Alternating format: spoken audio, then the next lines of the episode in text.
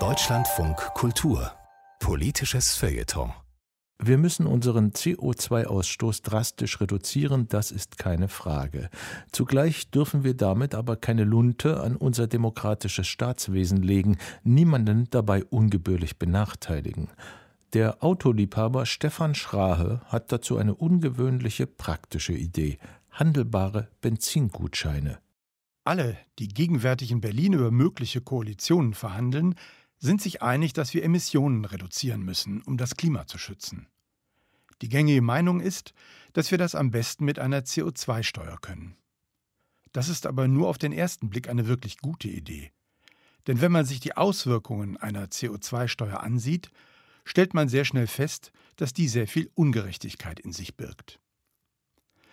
Wer ohnehin viel Geld hat, um seinen SUV oder Sportwagen zu betanken, wird auch mit steigender CO2-Steuer in Zukunft kaum weniger fahren.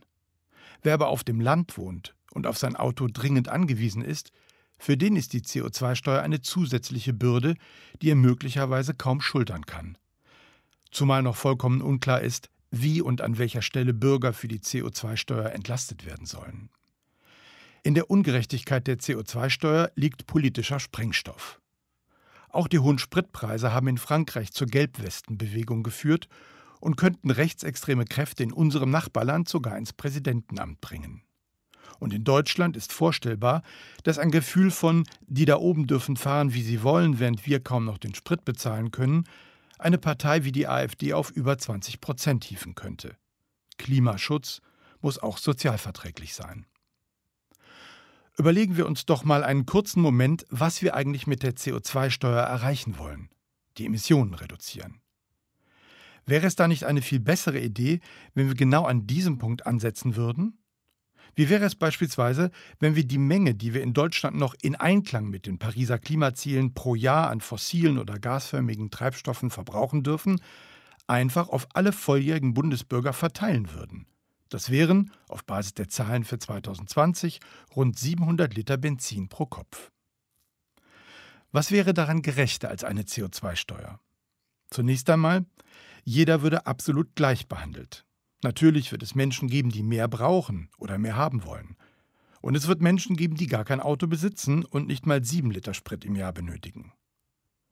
Aber auch überzeugte Fahrradfahrer hätten einen Anspruch auf ihre 700 Liter und könnten in einer Art privatem Emissionshandel ihre Gutscheine verkaufen.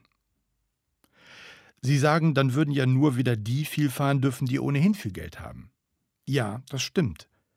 Aber es gäbe einen Kapitalfluss von wohlhabenden Menschen hin zu weniger wohlhabenden Menschen.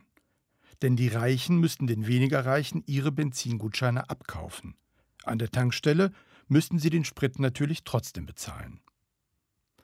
Welche Wirkungen gäbe es noch? Elektroautofahrer könnten statt staatlicher Subventionen die Anschaffung ihrer teuren Batteriefahrzeuge über den Verkauf der Spritzuteilungen refinanzieren. Ganz abgesehen davon, dass die Anschaffung eines möglichst spritsparenden Fahrzeugs eine unmittelbare Folge des Gutscheinsystems wäre. Aber wie reduzieren wir damit die Emissionen?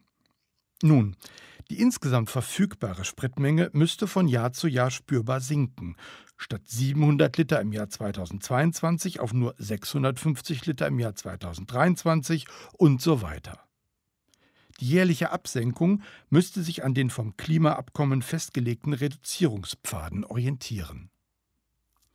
Benzingutscheine könnten so eine Brücke bauen zwischen den Verhandelnden, die sich zwar über ihr Ziel, den Klimaschutz, einig sind, aber über den Weg dahin zwischen selbstregulierendem Markt und staatlicher Lenkung durch Verbote stets sehr uneinig waren.